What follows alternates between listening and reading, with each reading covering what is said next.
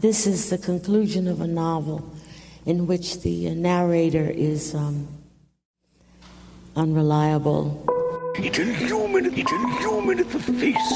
Characters at the edges and on the edge. Remaining a perpetual possibility. Lonely, violent, deeply American lives. Only in a world of speculation. True ease in writing comes from art, not chance.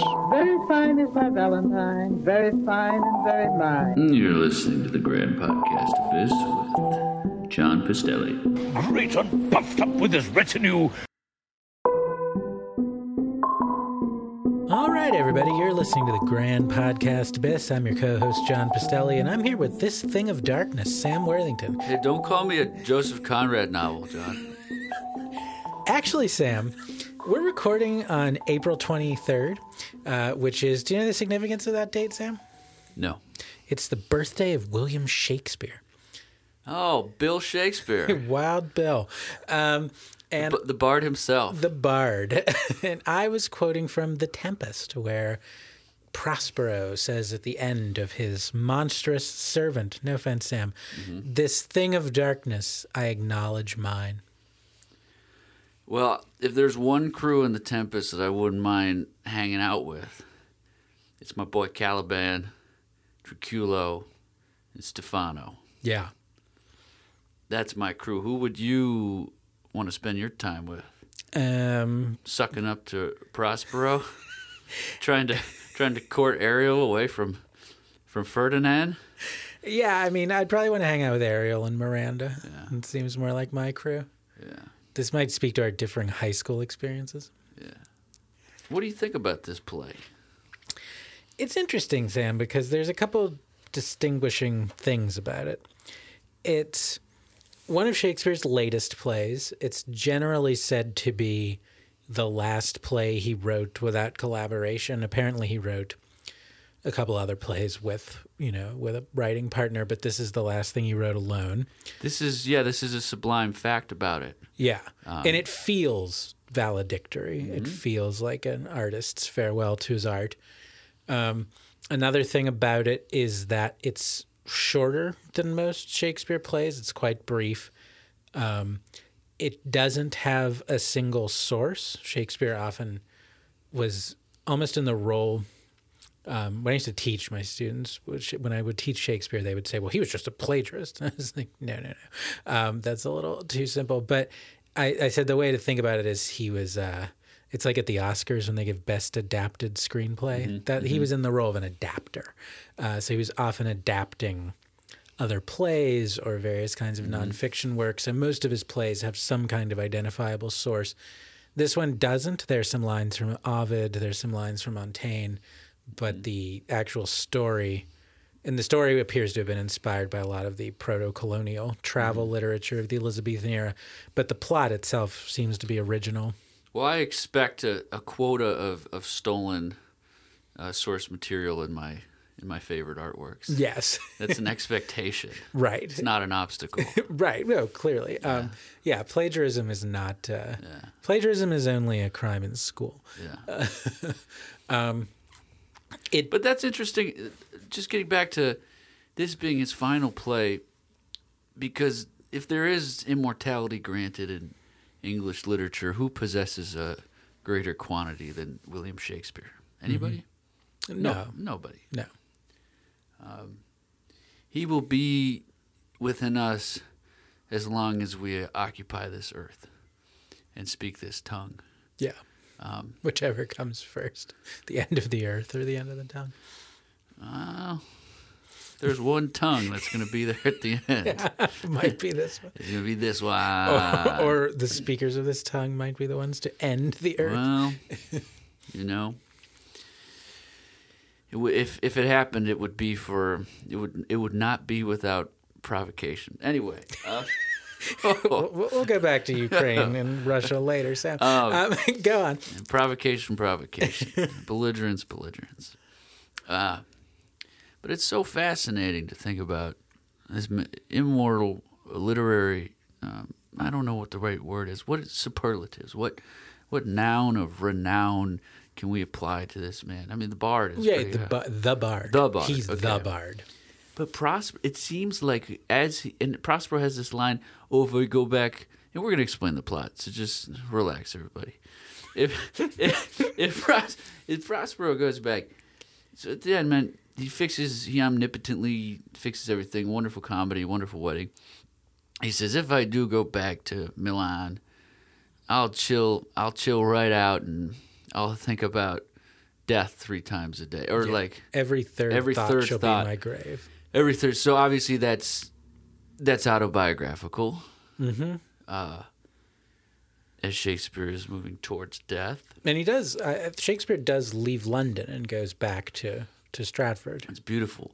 But it, it, isn't it so nice to think about the way that Prospero um, edifies, nurtures, disciplines, controls, um, revels in, um, expresses within, and ultimately is the dominant influence on this island mm-hmm. in the Tempest. That is exactly the afterlife and the exact effects that Shakespeare has on our island of Yeah. English literature. Right. Happy birthday, William Shakespeare. Happy, happy birthday to you.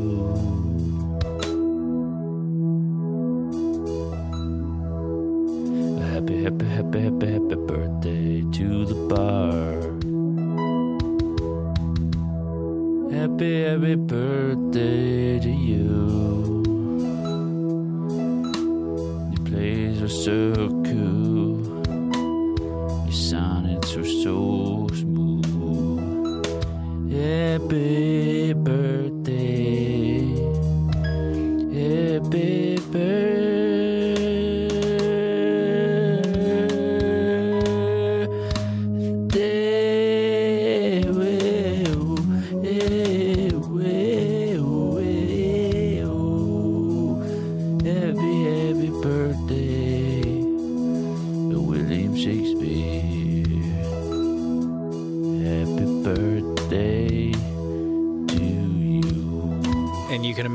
problems some critics and subsequent writers, especially in the last hundred years, have had with that.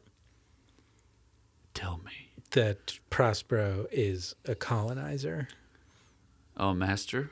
Yeah, that he's the master. That he's um, that his his omnipotent conditioning of all of his subordinates um, analogizes what was shortly to become the British Empire. Well, listen, man, I'm not, I'm not Heinrich fucking Himmler, but Well, that's a relief. yeah, I mean, I'm not, I'm not fucking, I'm not a, you know, this American-made motherfucking CEO, curb stomping, you know, Mercedes driving, fucking rich man. I'm the. I told you at the top of the hour, if there's one crew that I'm rolling with, Yeah, it's it's Caliban, Stefano, and Trinculo, right. Fucking off in mayhem, Yeah, drunken revelry. yes. insanity, delusions, uh, uh, pain and torture, and, and enjoyment of it all. Um, so that's where I and people who know me know that's where I come from, and they know my history, and they know uh, my my crew and my and my clan and my people and what's on my resume. So I'm there, looking up at Shakespeare. Yeah, And maybe you could say, "Oh, you're just a white man," and that's why it's so easy for you to say that. But no, I'm with that crew, and I'm looking up, and I'm giving them the same respect that I'm giving them. Mm-hmm. So they just get off on their complaints. Okay, fair enough. Um, I'm gonna I'm gonna make their case more elaborately shortly through through Aimé Césaire. Um, it, it's funny, Sam. You you said off mic, I think last week when we were recording, you were. Uh, and I, I regretted that you didn't say it. On, I'm becoming the person that doesn't ever want to have a conversation without a, a microphone in front of me. Uh, this is a thing that happens when people have a podcast. Um, but you had said off the mic, I hope you don't mind if I reveal this, that you often defend cultural populism and political elitism. And I often defend cultural elitism and political populism. and I think that's clear in the Well, way. that's a that- big X. Do you see how that? That's the X. Yeah, Yeah, yeah. That's Confederate. oh God. Our apologies. Um, Just kidding. but but that's exactly right. You want to hang out with Caliban, Trinculo, and Sebastian, Yeah. and Revere. Prospero I want to steal his clothes. Yeah, yeah.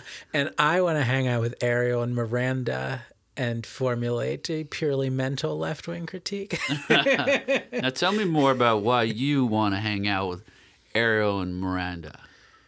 well, because when I was in high school, I all my friends were girls. I, Ariel is a man, by the way, but he's often cast as a woman. In uh, I read this on Wikipedia that he's often cast as It's a woman. because he gets things done, and women get things done. Right. and I think of Ariel as a, as a woman when I read the play. Um, so, and I read on Wikipedia that some uh, productions, there's a, now a trend of uh, having uh, sexual tension between Ariel and Prospero, which is interesting. Um, well, you could do that if he was a man, too, by the way. Um, but there's something. Do we, do we have to go back to Death in Venice? do we have to? Yeah. Do we have to relitigate? right. Um, but yeah, I, I like I like Miranda's I like Miranda's uh, lyrical poetry, her gentleness, her compassion. I think she's one of Shakespeare's finest kind of. He has this incredible gift for these female characters. He can do a quite cutting female character, like a kind of like like an arch bitch, and I mean this is a compliment, whether in a comic or a tragic register, like a Lady Macbeth or a Beatrice from Much Ado About Nothing. But he also has this ability to do a an Ophelia, a Miranda, a Juliet. Um, he really captures a a kind of It's a touch. it, it's a touch, yeah, touch. it really is. Uh, it's hard. It's a je ne sais quoi, but it's You know who else? You know who else can write female characters well? Who's that? John Pistelli. Oh, thank you. I'm, I'm flattered. Um, I think that's the most flattered you've ever been by something I've said. It is- I swear to God. well, the first time you ever said that. You look like a me, fucking cherub right now. the first time you We get you some wings and uh, uh, write Ariel with Sharpie on your forehead and throw glitter at you. Now, when, when you eh, when I asked you to edit my novel, The Class of 2000, and then we met up to discuss your your proposed changes, um, I and you had said to me then that you liked the way I wrote female characters, um, and I told my wife that later. And she laughed in my face, and she said, "You don't understand anything about women." Um, so it just proves you never There's know. some sort of inverted dialectic in that. yes, I'm not prepared to unpack, but I think if I were prepared to unpack it, you would come out on the right side. Okay, thank you, thank you. Um, but yeah, so that that uh, I think that our our divided loyalties, our divided Tempest loyalties here, speak to that interesting political X that uh, our sensibilities form. Stars and bars. Our- our apologies. Stars for your for your cheeks, and candy bars for my belly. Our apologies. Um, perhaps we could do the plot of the Tempest real quick, Sam, and then get into some more specifics. Yeah, leave not a rack behind. So what's what, what? Let's let's go over this plot. Okay, it's actually fairly simple. So we begin. Oh, that's another. Let me let me back up. That's another distinguishing mark of the Tempest, which is that Shakespeare. You know how Aristotle in the Poetics, which is the foundational text of European Yeah, yeah, literary yeah. aesthetics. Um, Aristotle in that text says that a play should obey what he called the unities of time and space. He said it should be set. Um, he, he essentially thought a play should be set in one place and take place basically in real time. And that if you didn't do that, it would sort of break the theatrical illusion Unity of action. unity of action, unity of time, unity of space. And in Shakespeare's time, there were people who who clung to this or who thought it was reasonable. Shakespeare violently disrupts this in many of his plays. Um, he will set the he, you know between scenes you'll move to different countries. Um, in the play Shakespeare wrote before this, The Winter's Tale, 16 years passes between Acts 3 and Act 4. But this is a play where Shakespeare, for once, oh, I don't know if he never does it, but it's in most of his famous plays, he does not obey these unities, and this one he does. It takes place. Prospero says at one point, I, I can't quote the line, but he says something like, um, "It's one o'clock now. You know, we'll, we'll be done by about five. Which you you can almost Prospero often sounds like the the writer or the director of the play. There you go. So it's almost as if he's talking to the audience. It's one now, but you know you'll be home by dinner. Don't worry. Um, so it takes place in in sort of real time. Though there is a backstory. So it's set on this island. We don't really know where. It's kind of a magical island. It's often thought to be. It's clearly in the Mediterranean in the text because um, the characters who get shipwrecked on it are sailing back to Italy from Tunisia. So it would have to be in the Mediterranean. But it also metaphorically appears to be in the Caribbean and have something. How to- many Elizabethan um, fucking nonces got a kick out of the shipwreck from Africa to Italy? Yeah. That's like it's Yeah. sort of pure racial enjoyment. level. oh, you fucking, Yeah. you fucking can't even, can't even steer the ship. Right. Well, there is a, a line too where I think Sebastian says to Alonso something about how could you marry your daughter to an African? So Is this part of the racial a- uh, aspect of this comedy? yeah, this is said is- to be one of what is what is exactly the object of derision here? Okay, It can't be pinned down exactly because it's a fantasy. but maybe the critics you were mentioning would say it's a racial, Yeah. supremacist, Yes. derisive um, comedy that's at the expense of the of the East and people of color. Yeah, and I, I think it is to a point, but I also think there are ironies in it that make it, as in all of Shakespeare's quote unquote racial plays, whether it's The Merchant of Venice or Othello or this, um, or Antony and Cleopatra, there are ironic features that kind of undermine that authority. Plus, he gives voice to freedom and dignity and individuality uh, uh, through Caliban. Yes, exactly. Similar to Shylock. Yeah. Yeah. So things are never so simple. Right. Um, but the plot. Right, the plot. Um, so here's the plot. So we're on an island. Prospero lives there with his daughter Miranda, who's just coming of age now. She's just becoming a an adult. They've lived there for 12 years. They left when she was a little kid. And he explains to her at the beginning here's the situation. I was the Duke of Milan, but I was and am. I'm a magician. I'm an occultist. I'm a scholar. I was the greatest expert on what he calls the liberal arts in the in the kingdom, and I got very absorbed in my studies. And my brother, I trusted. I delegated a lot to my brother uh, Antonio because he was, you know, I trusted him implicitly, and he was very good at this politics stuff. He was like Iago. He was like Iago. Well, that's. Can I say one more thing that's not about the plot? This play echoes every major Shakespeare play. There's some echo of a previous Let's Shakespeare just put it, play. let's just put it out there.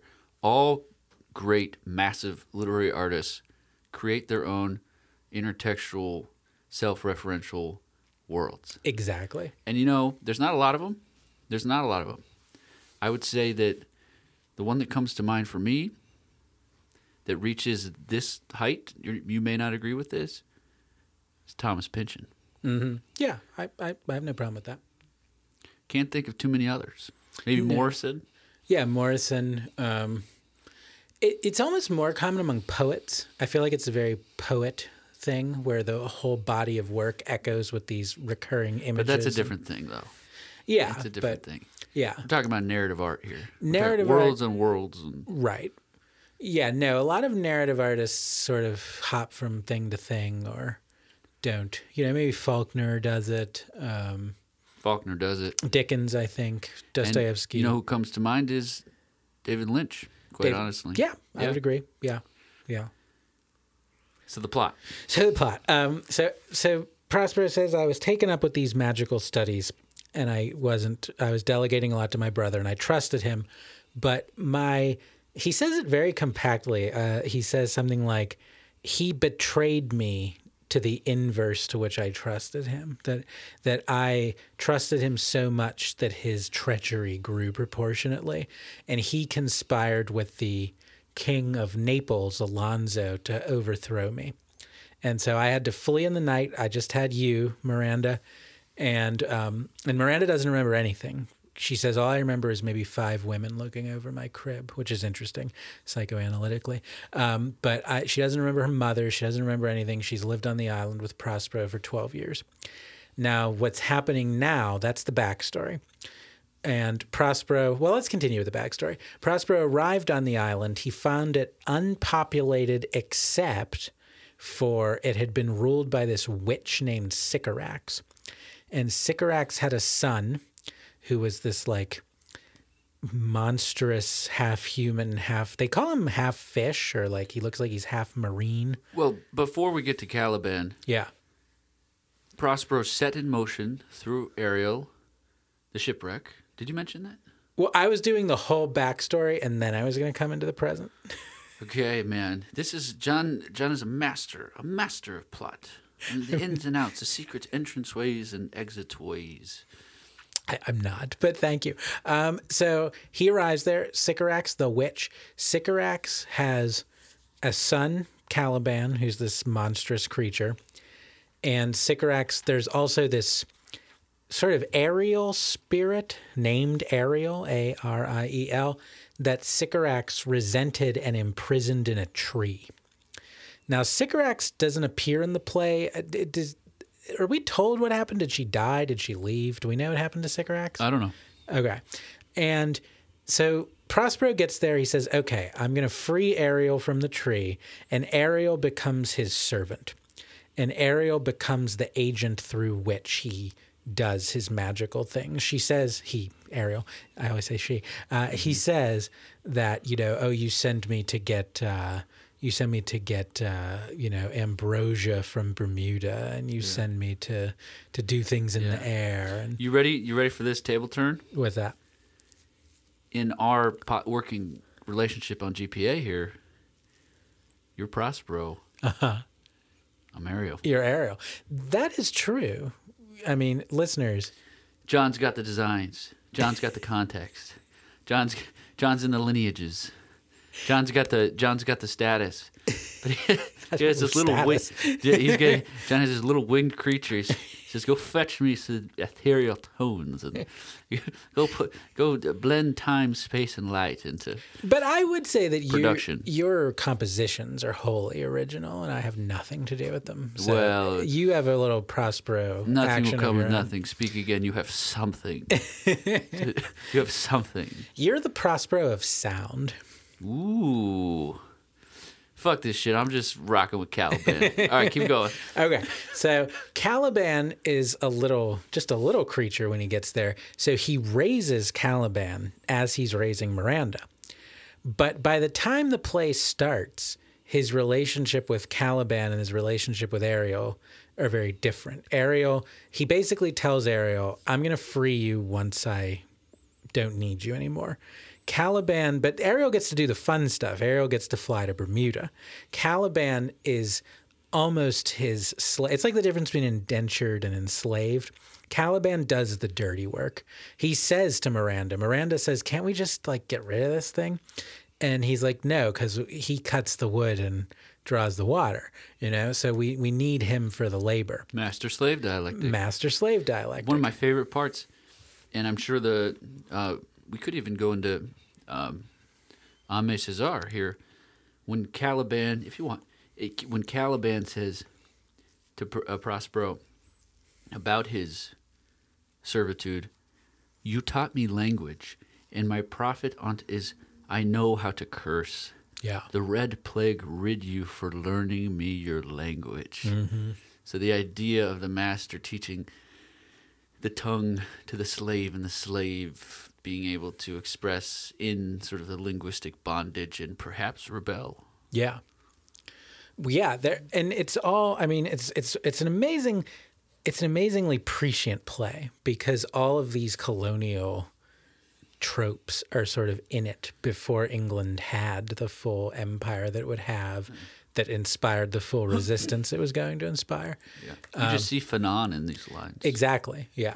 That whole dilemma of, you know, the master's tools in the master's house, you know, can I can I resist in the language you taught me? Caliban X. Yeah, exactly.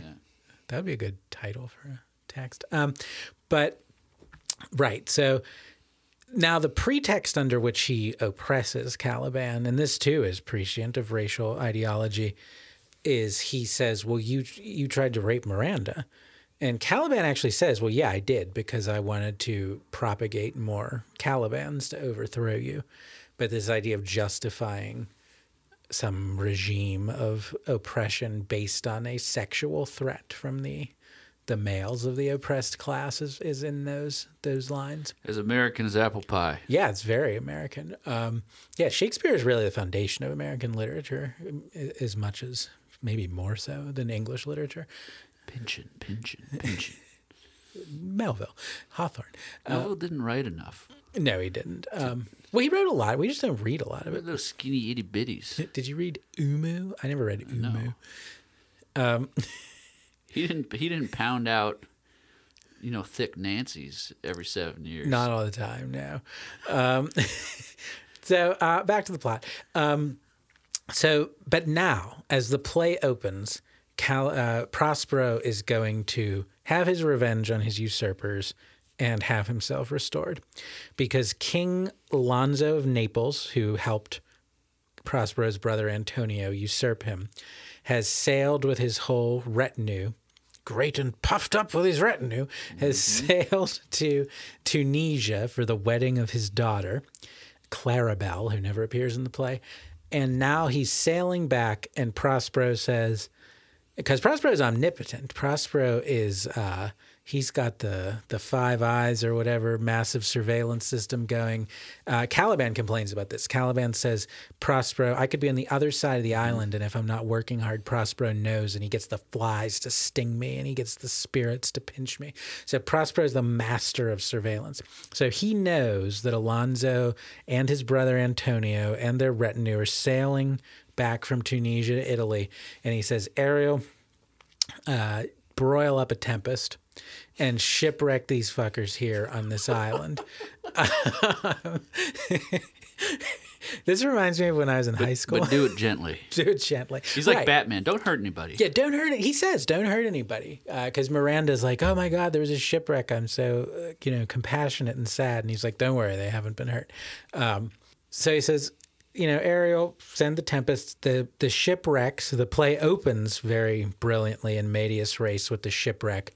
And uh, there's a there's a uh, a boatswain because there's a lot of unruly demotic characters in this play that sort of interfere with its otherwise easy hierarchy in politics and metaphysics.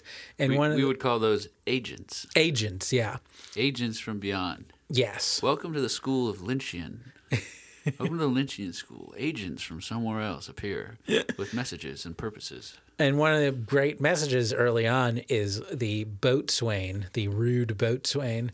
The tempest is roaring, and the uh, some of the members of the king's retinue comes out, and the boatswain says, "What care these roarers for the name of king? You know, what does nature care for this this poli- merely political mundane authority?" Not knowing that Prospero has actually brewed the storm through mm-hmm. Ariel. So that's a thing about, you know, art and nature. Can we separate them? That's a preoccupation Shakespeare has in his later plays. So The old cock, the old cock. the cockerel. Done. The wager, the laughter, a match. The crew is shipwrecked, the, the, the ship is shipwrecked, and three distinct groups of people um, wash up on the island separately and spend the play kind of wandering the island on their own, having their own scrapes and misadventures um, until Prospero brings them all together. So the first group is King Alonso, Prospero's brother Antonio, um, the Sebastian. Sebastian, uh, who is Alonso's brother, and Alonso's Polonius like counselor Gonzalo. So they're all lost. And what happens to them is interesting because Antonio and Sebastian now begin to plot against Alonso. Alonso says, Well, or no, yeah, uh, Antonio says, and Sebastian say to each other, Well, why don't we kill Alonso and take his crown? We have this opportunity now. So there's this uh, persistent threat of usurpation and treachery in this part of the plot. It's like these guys get off on stuff like that. It is, yeah, yeah. Uh, W.H. Auden will, I think, suggest this in his own take on the Tempest, which we might discuss in a minute. Proceed. So that's one thread. The other thread is your boys, uh, uh, Caliban. Caliban, Trinculo, Stefano. and Stefano. So Stefano Oh. and Trinculo, oh, Stefano and Trinculo are not part of the king's retinue. They're like low, low born. I don't know what they are exactly, but does it say in the dramatis personae what they are exactly? Stefano is a drunken butler, and Trinculo is a jester. let's just say, let's just get it out there right now. Go ahead. They're just Italians. let's let's just get it out there. Mamma mia. Um, so, so they stumble on Caliban and they take up with him, and they now begin to plot against Prospero. And Caliban says, "Look, I've got this cruel master. You can help me defeat him, and I'll worship you because you guys seem nicer, or at least more ineffectual." But it turns out that they are ineffectual, and they just kind of drunkenly stumble through the plot as the comic relief. So that's our second thread. Mm-hmm. And then the third thread is Alonso's son, Ferdinand. Well, you know, let me dignify that crew a little bit okay, yeah, I was pretty rude about that. because they allow Caliban to introspect and self-reflect Yes. in a way that no one else does. That is true, but their relationship to him is as exploitative as Prospero's, but in a different way. But you know, you're right. And Caliban is, you know, much more eloquent than uh, Trinculo or Stefano, who speak in prose, as Shakespeare's low-born characters often do. So they're the they're the lowly crew, and then Ferdinand. Ferdinand washes up by himself.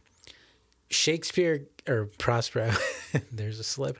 Uh, Prospero gets Ariel to convince him his father's dead because she sings perhaps the most beautiful song in Shakespeare uh, that Eliot uses to such great effect in The Wasteland, where she sings.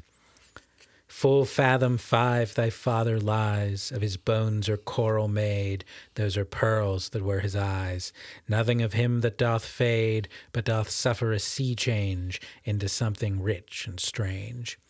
So he thinks he's alone in the world, and he sets eyes on Miranda. Oh boy. And Miranda's never seen a man who's not her father or Caliban. Do you think uh, Ferdinand's a ten? Because Prospero says he's like a three. Yeah. There's a, an- other men angels compared to this mutt. right. No, I think he's probably not a 10. Yeah. She, I think, is a 10 because he is a worldly traveler and still has such a uh, an immense feeling toward her. Gosh, if I could walk one day in his shoes. you know what I mean? Yeah, yeah. Have a beautiful have a beautiful woman see me having never seen any other man. Right. Be like, this is the best. Right. It is the best. It's the best.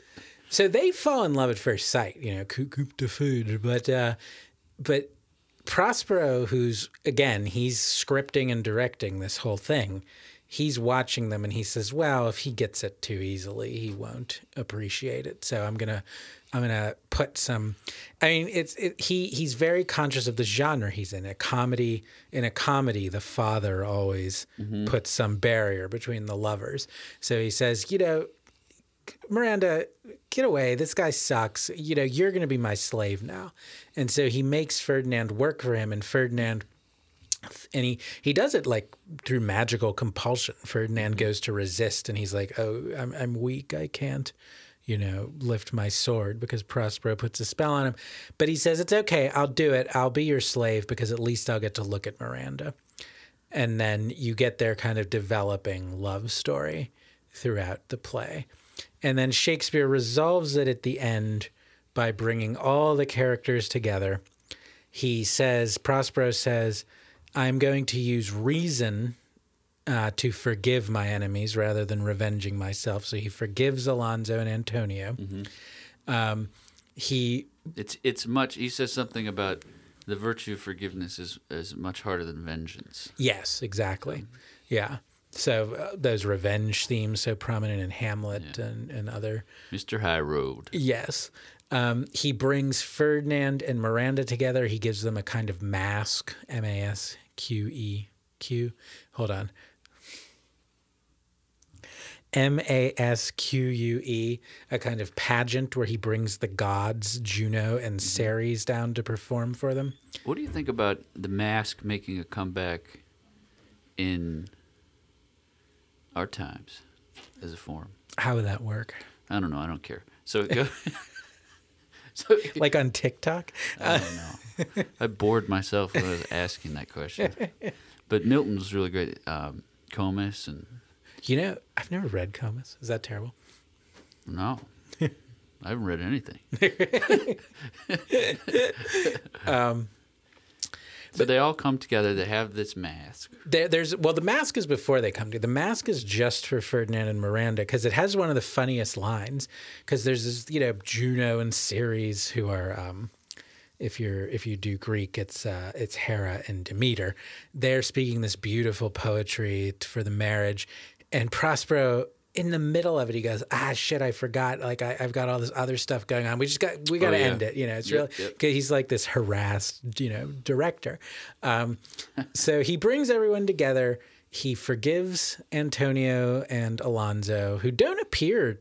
Alonso appears penitent. Antonio doesn't appear penitent. Antonio's never like, "Oh God, I'm so sorry." Well, you know what that means. You know what that's about. What's that about? It's about how when integrity is gone, and there isn't even a, an attempt at at character development, um, then that type of individual and that with that psychology, almost metaphysically, and it can be expressed and dramatized, but that type of person in real life loses their ability to assert themselves. Yeah. Or there's some like metaphysical castration of Right. expression when you cross a threshold of like cynicism and Mm-hmm. immorality. Yeah, it, That's what you know. it's similar to Iago does the same thing. Really, Iago says, I, I, "I'm not going to speak." When they arrest him at the end, he says, "I'm not going to say anything. Like I, I, I did what I did, and that's it." And there's something similar because you compared uh, Antonio to Iago earlier, and I think that's a that's a good E- comparison. evil silences itself yeah, at a certain point, mm-hmm. but usually takes benevolence and integrity to provide those um, handcuffs. right. Um, what's interesting to me is that it proves that Prospero's magic isn't omnipotent because you have two characters, Antonio and Caliban, who never fully pledge their fealty This is to, right. This is very good. to Prospero. So Prospero's Father, magic, why have you forsaken me? It's Yeah. the moment of of being forsaken. yeah. It's the necessary abandonment. Mm-hmm. Um, and Caliban never reforms. No, never. Prospero says saved. he says I can't do anything. He says he's the product of a nature that I can't correct. The only thing he says at the end, Prospero of Caliban, is this thing of darkness. I acknowledge mine, which to me shows that he knows his own limits. It shows that he admits to himself in a way that if Caliban is disfavorable to him or is something he hates, he's partially responsible because he raised him. I think we'd also do a kind of psychoanalytic reading where it's him saying, Yeah, I have this massive ego ideal about the great omnipotent magician I am, but I have to acknowledge that I'm part of nature and I have a body and I have lust and I have hands that get dirty. Um, so it's like um, what Jung would call like integrating the shadow. Totally, man.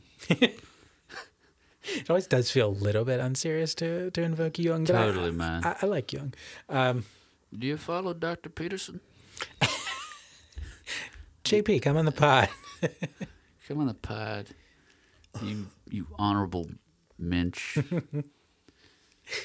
Can you imagine debating Zizek on on large amounts of benzodiazepines no, I can't even imagine. without knowing who, what he's about?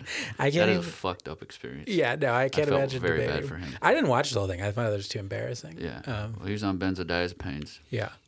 Well, you can't. First of all, I wouldn't debate a dialectician. well, I, let, I mean, I, I I don't know for sure, but just knowing his story, it, Yeah. it seemed like Yeah. it seemed like he was on benzodiazepines. Yeah. I, that's coming back from that. He said, didn't he admit that he barely read Marx in that in that debate? No, we love him for his honesty. We do. Um, no, I wouldn't debate Zizek or anybody that was that versed in the dialectic because they'll just they'll take anything you say and fold it into their narrative. Well, yeah, I mean that's that's the style is you you argue your counterpart's point uh, more comprehensively than they are able to. Right. Yeah. That's, That's- why it's like the most powerful. The dialectic is the most The powerful most form of powerful argument. form of argument. But it feels also a little bit dishonorable. I would debate you, Jack. Would you? I would have no fear. Okay. Can you imagine? Can you imagine the things I would say? Well, yeah, you're more forceful than I am. in some modes, Yeah. but in that mode, yeah.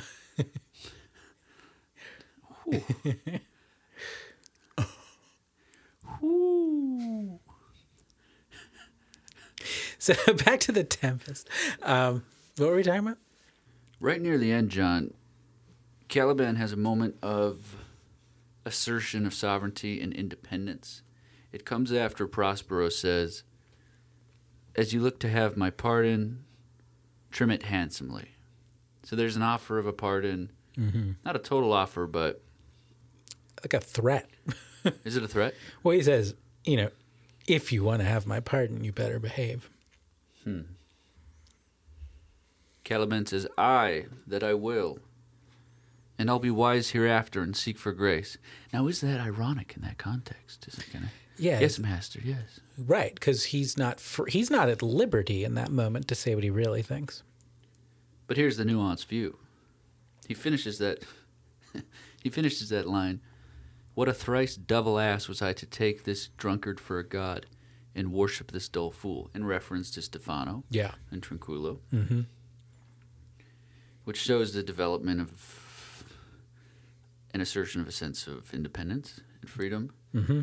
Could be referring to Prospero himself, so leveled in a way that isn't a direct insult, but is a Yeah. maybe Prospero is the, the drunkard for a god drunk on his own power. Right. Or you could imagine an actor doing it where he said, What was I to take? He says, What a thrice double ass was I to take this drunkard, and he points at Stefano, for a god and worship this dull fool. And he sort of quietly points to Prospero. Sure. You know, you could imagine what you could do on the stage with that. So where where does that lead for you with Caliban? Where does that lead into? You brought up Aimé Césaire earlier. Yeah, Caliban, I think, is um, the character that's had the most kind of influence or resonance. One of the things that I find so fascinating about The Tempest is that every major play of Shakespeare's has had tons of adaptations and uh, has a rich performance history, and they've made all sorts of movies, and there's an industry of academic criticism.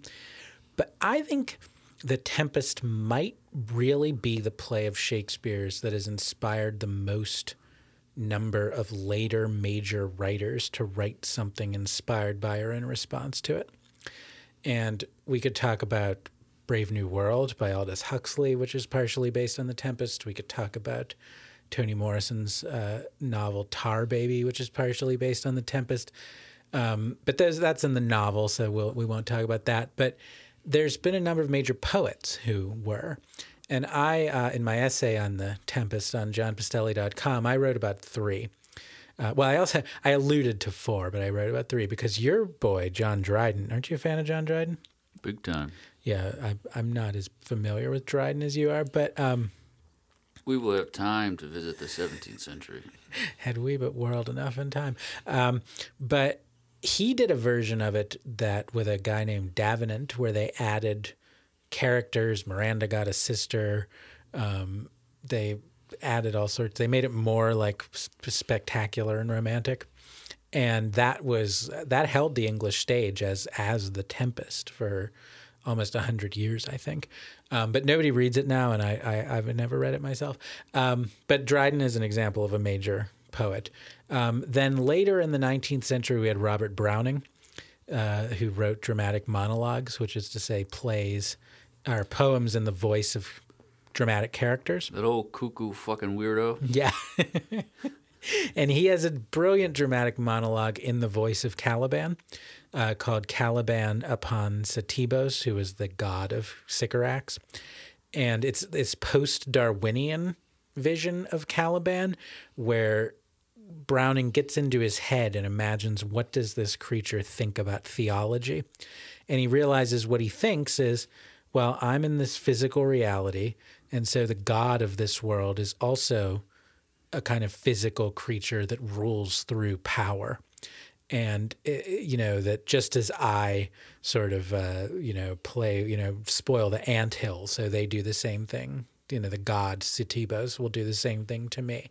Um, so it's this Darwinian vision of nature without God, nature red in tooth and claw. It's very Victorian, and I think what I said about it was um, it's a brilliant poem, but the play by Shakespeare has all of these rich meanings in it, and Browning sort of reduces it to one that's very captive to the preoccupations of his time in the 1860s. And then I leapt ahead a century and I looked at another major poet who writes a work inspired by The Tempest, which is Aimé Césaire. Uh, he was a poet and politician from Martinique. He was influential in the Negritude movement. He's a major sort of anti colonial and post colonial author.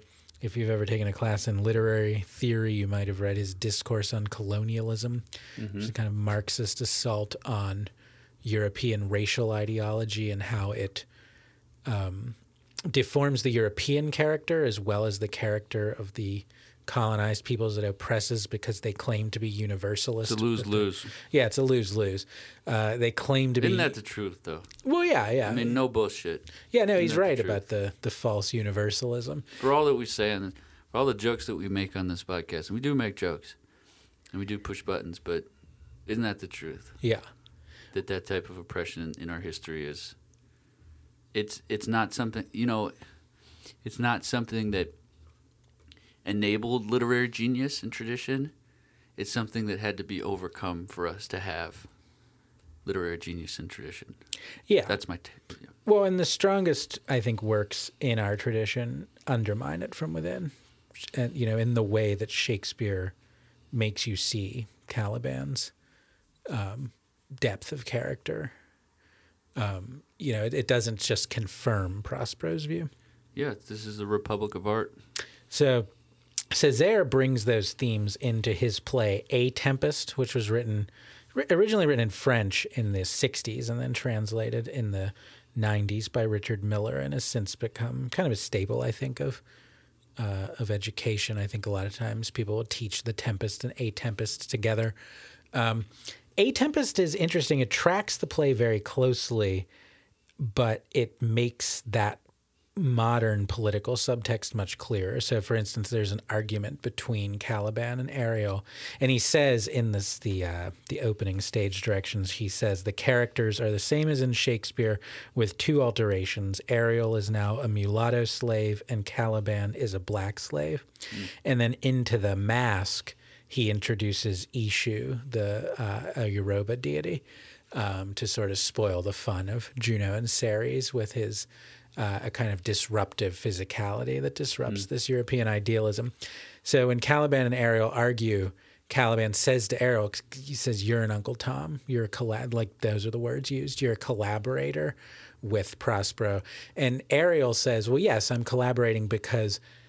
when I collaborate, I can make him recognize our humanity. I can implant this conscience in him, and then you know we'll all be free. And Caliban says, "Bullshit! I'm going to launch a guerrilla army against him," and that's what he thinks he's doing when he teams up with Stefano and Trinculo. Um, right. Benito Cereno. Benito Cereno, right, right, exactly. And there's a passage where Caliban says to Prospero, and it sounds so much like post colonial theory. He says, You lied to me so much about the world, about myself, that you ended up by imposing on me an image of myself, underdeveloped, in your words, undercompetent. That's how you made me see myself. So, this idea of colonialism as a discursive regime. It's powerful. It is. Um, I did say on my blog, I, I kind of allied Césaire and Browning. I said that they, one writing in the 1860s, one writing in the 1960s, each took an element of the play that's there in the play and ran as far with it as they could based on the, the Darwinian preoccupations of the 1860s and the post colonial preoccupations of the 1960s. Now I ask you, audience, who working today is making those type of critical connections for you? Who? Who's doing it? I don't know. Yeah. Get your number two pencil out. Get your number two pencil out. Yeah. Write this down. Nobody's. Come on. This is this is what we do. This is what John does. This is what. Yeah. This is what. This is what's happening. So that's that's really powerful stuff, and hopefully connections and and patterns that will be explored more Mhm. um, through this text, um, and not confine the text to some label of oppressive or regressive, Yeah. but And- open it up and skin it for all it's worth.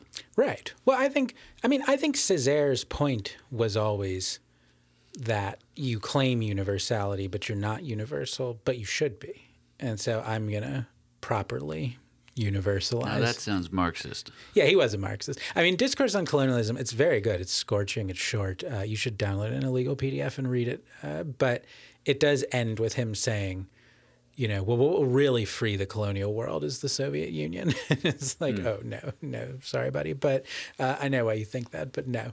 Um, but yeah, there's, but th- also that's a beautiful part of Marxist idealism, that true universalism.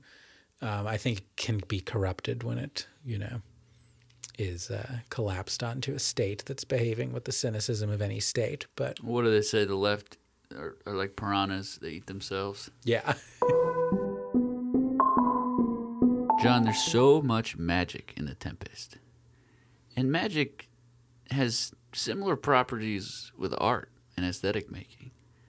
And that's a, a fascinating, enchanting topic of discussion. Mm-hmm. So, what do you think about that? Is magic a type of art? Is magic nothing more than a type of aesthetics? And how does the Tempest work with that?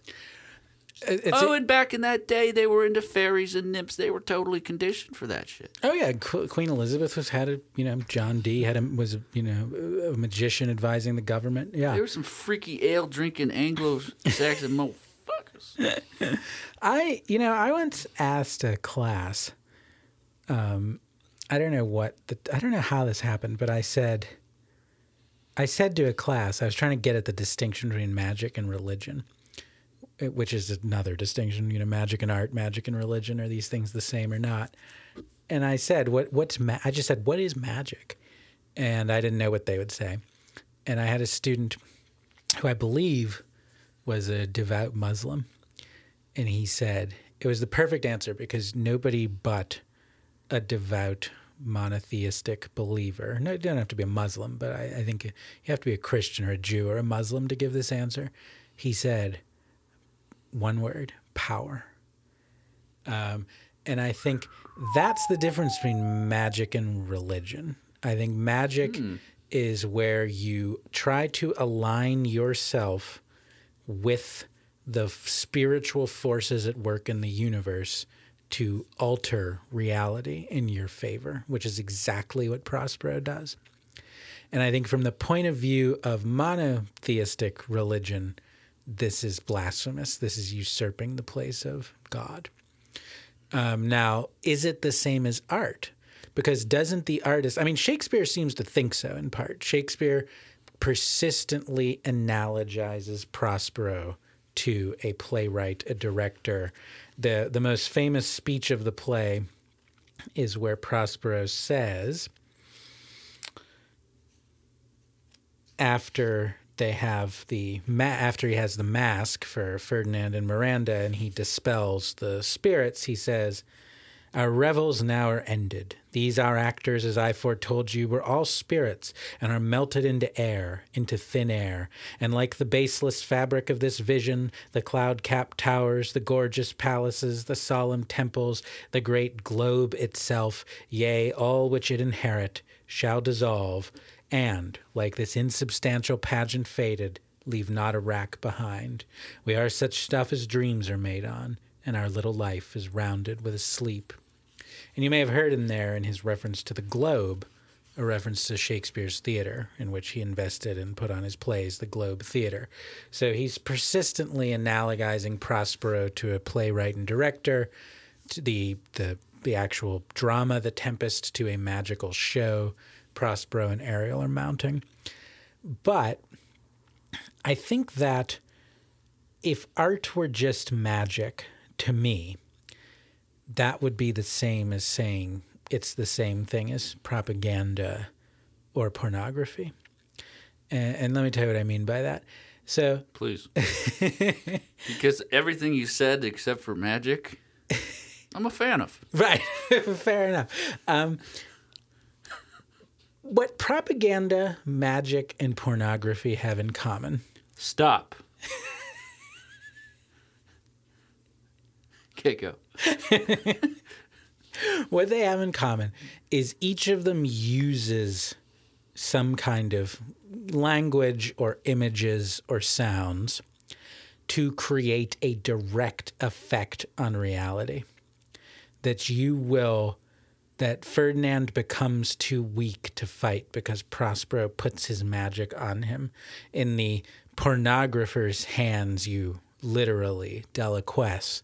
In the propagandist's hands, armies and masses are summoned forth and they march forward and carry out the will of the ruler propagandist. I've never seen the Delaquest category. I, I was being delicate. I trust our listeners know what I mean. Um, and it seems to me that if we want to invest, now some people are more cynical or realistic than I am and think that art is just propaganda, pornography, and magic. It just is some hacking of the the the monkey brain to It's ridiculous. They can roll down a hill. yeah, I agree. Um, I think if art is, is to be something worthwhile, it has to have some other uh, effect.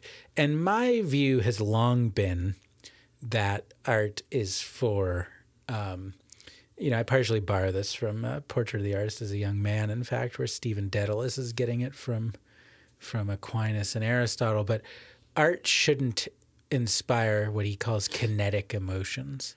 It shouldn't make you do anything. In fact, it should leave you contemplative. Who said that? Uh, Stephen Dedalus says it in a Portrait of the Artist as a Young Man. Kidding me? You you you you have kinesis after you. That is, yeah, that's ridiculous. You don't. I see. I agree with that. What kinetic activity do you do after you experience a work of art?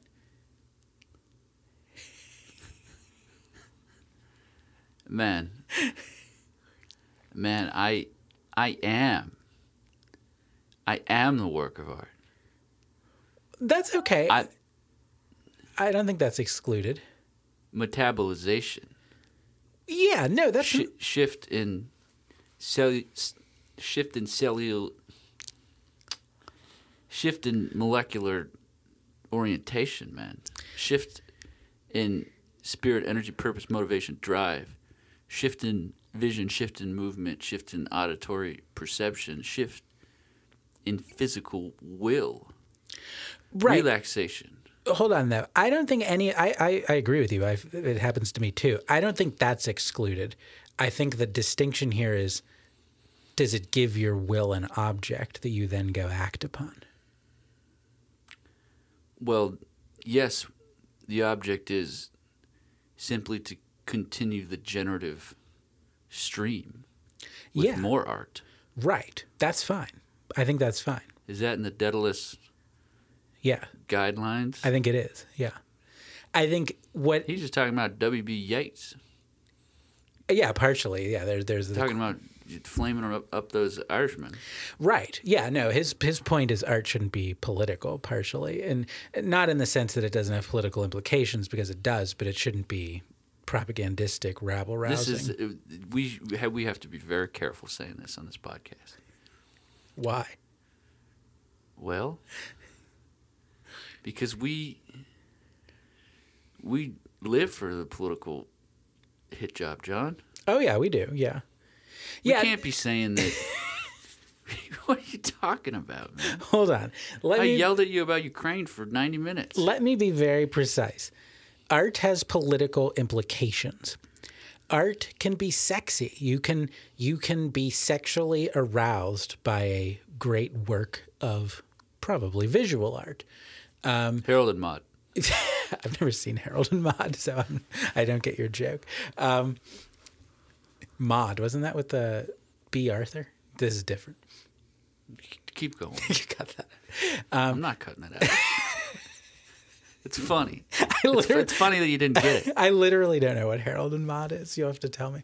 Um, but it's not that art doesn't have political implications, erotic components, etc. I think what me and Stephen Dedalus are saying is that it doesn't point to something in the world and march you over to it to do something, or it doesn't make you kind of physically respond in a way that exhausts. Because the thing about pornography is if you just have pornography, once you've masturbated, you're done with the thing. And the thing about propaganda is once it's achieved its political end, you're done with the thing. You don't need to attend to it anymore. Not even Miles Guo take down the CCP. Not even Miles Guo's take down the CCP. So are um, you saying that take down the CCP, Miles Guo, Steve Bannon, war room pandemic? Are you saying that that's a form of masturbation? It's a form of political propaganda. And if the CCP fell tomorrow, you wouldn't be pumped up by that song anymore. I don't know about that. It's a pretty energetic song. And Miles Guo is funding this podcast. But uh, but it's a, it's a fine distinction because there's porous boundaries. Propaganda can become art. Um, pornography can become art. You know, um, but there still needs to be. I think what it is is art continues to provoke your thought, continues to, as Keats says, tease you out of thought beyond your initial response, and it doesn't have an immediate practical effect. It's not seeking power in the way that magic, pornography, and propaganda are seeking power. If I'm here at this un- unholy trinity of porn, propaganda, and art Magic. magic, it's a quartet. No, no, no, no. Magic, porn, and propaganda. Magic, porn, and propaganda is the unholy trinity. If there, if I'm, if we're here, if we're in the zone, there's only one poet that I'm thinking about. Who's that, Sam? W. H. Auden. W.H. Auden. that was a very natural transition. So, Auden is the third in my trinity. Tri- my Triptych. Auden is the third member of my trio of great canonical poets inspired by The Tempest, not to write a commentary or a criticism, but to do a parallel poetic creation. Um, so, just as Browning and Césaire were inspired to do their their works on uh, on the Tempest. So W. H. Auden in the 1940s, actually directly contemporary with Eliot's four quartets, and partially inspired by the same thing, which is a conversion to Anglicanism. Uh, Auden writes a poem called "The Sea and the Mirror." Um, and it's a poem in three parts about the Tempest. Um, it is focused on Caliban, but in this poem, Caliban speaks in prose inspired by the late style of Henry James. So uh, it's very fu- distant from the Caliban of Browning or the Caliban of Césaire. Reminds me a bit of Eliot. Yeah, yeah. It's very Eliot like. It's very it's very in that modernist tradition of poetry, and it's a very difficult poem. I've only read it once. I'm not an expert on it. Um, it's as probably as difficult as the four quartets. It's in three parts, and it's inspired some of my reflections on magic and art because Auden Auden at this point in his life is deconverting from Marxism, from leftism. He had been a, a great leftist poet in the 30s, and that's what a lot of his fame was based on in poems like September 1st, 1939, and Spain, As all the good ones do. as all the good ones do. um, and he decides, for a number of reasons, that this ideology is not sufficient for his worldview. So he ends up going back to Anglicanism, which I think he, unlike Eliot, I think he'd been raised within Anglicanism and he goes back. And this long poem is one of the poems that I think mark that transition. And he gives three parts. The first part is Prospero's farewell to Ariel. Um, and it's very beautiful. He Prospero says to Ariel, "Now, Ariel, I am that I am," which of course is biblical. Uh, I think God says that at some point. It's also fucking redundant. It is.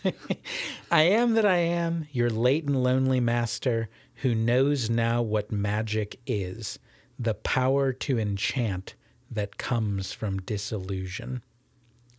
What the books can teach one is that most desires end up in stinking ponds, but we have only to learn to sit still and give no orders, to make you offer us your echo and your mirror. We have only to believe you, then you dare not lie, to ask for nothing, and at once from your calm eyes, with their lucid proof of apprehension and disorder, all we are not stares back at what we are. And what I hear there is his farewell to magic that's even more thorough than the one he gives in the actual Tempest.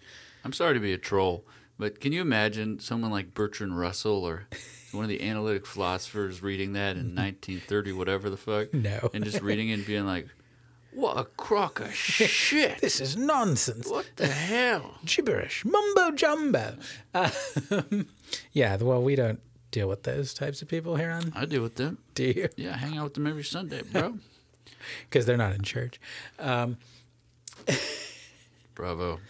But what magic is the power to enchant that comes from disillusion. So I take that to mean that the wielder of magic is disillusioned, doesn't believe it themselves, manipulates it cynically. And what's the antidote? Well, the antidote is to learn to sit still and give no orders and just be passively grateful before the mystery of the universe. And if you learn to do that, you know, Eliot said, teach us to sit still. If you learn to sit still, then you will get a revelation. At that point, all we are not, which is God, stares back at what we are. So you have to learn this passivity, this wise passivity, which is the opposite of magic's interventions into the universe that come from this disillusioned ego seeking mere power. That's a wonderful analysis, John. And if you had to roll it into final thoughts on the Tempest, where would you go? Well, I judged in my essay that I thought that Auden, sort of un, maybe unlike Browning and Césaire, though I very much appreciate both their their works, um, I think Auden sort of caught the full meaning of the play in that because I think the play ends with Prospero saying farewell to magic. He says, "I'll break my wand," which I I actually read as giving up the sort of thrusting phallus, uh, giving up this. You know, in, in that moment, I think he concedes that he, like Caliban, has been a rapist uh, of the world, of the of the fabric of nature. You're ending strong here. Okay, uh, and he says, "I will drown my book." Uh, fathoms in the earth. Um, he will give up this learning that he had abused. Yeah. Um, and so this farewell to magic, but that doesn't mean farewell to art, because what Auden concludes at the end of the Sea and the Mirror through the voice of Caliban, who addresses the audience that has come to uh, to see the play, he says that the the purpose of art, he says, is to uh, he says we will we will be blessed by that wholly other life from which we are separated by an essential emphatic gulf of which our contrived fissures of mirror and proscenium arch we understand them at last are feebly figurative signs so that all our meanings are reversed and it is precisely in its negative image of judgment that we can positively envisage mercy. It is just here among the ruins and the bones that we may rejoice in the perfected work which is not ours. So Wow. that's where we art is the place where we recognize not our magical merging with the mystery of the world, but our distance from it, and it teaches us a kind of still appreciation of it. Prospero's epilogue. Now my charms are all o'erthrown, and what strength I have's mine own, which is most faint. Now 'tis true I must be here confined by you or sent to Naples. Let me not, since I have my dukedom got, and pardon the deceiver, dwell in this bare island by your spell, but release me from my bands with the help of your good hands. Gentle breath of yours my sails must fill, or else my project fails, which was to please. Now I want spirits to enforce, art to enchant. And my ending is despair unless I be relieved by prayer, which pierces so that it assaults mercy itself, and frees all fault as you from crimes would pardon be. Let your indulgence set me free.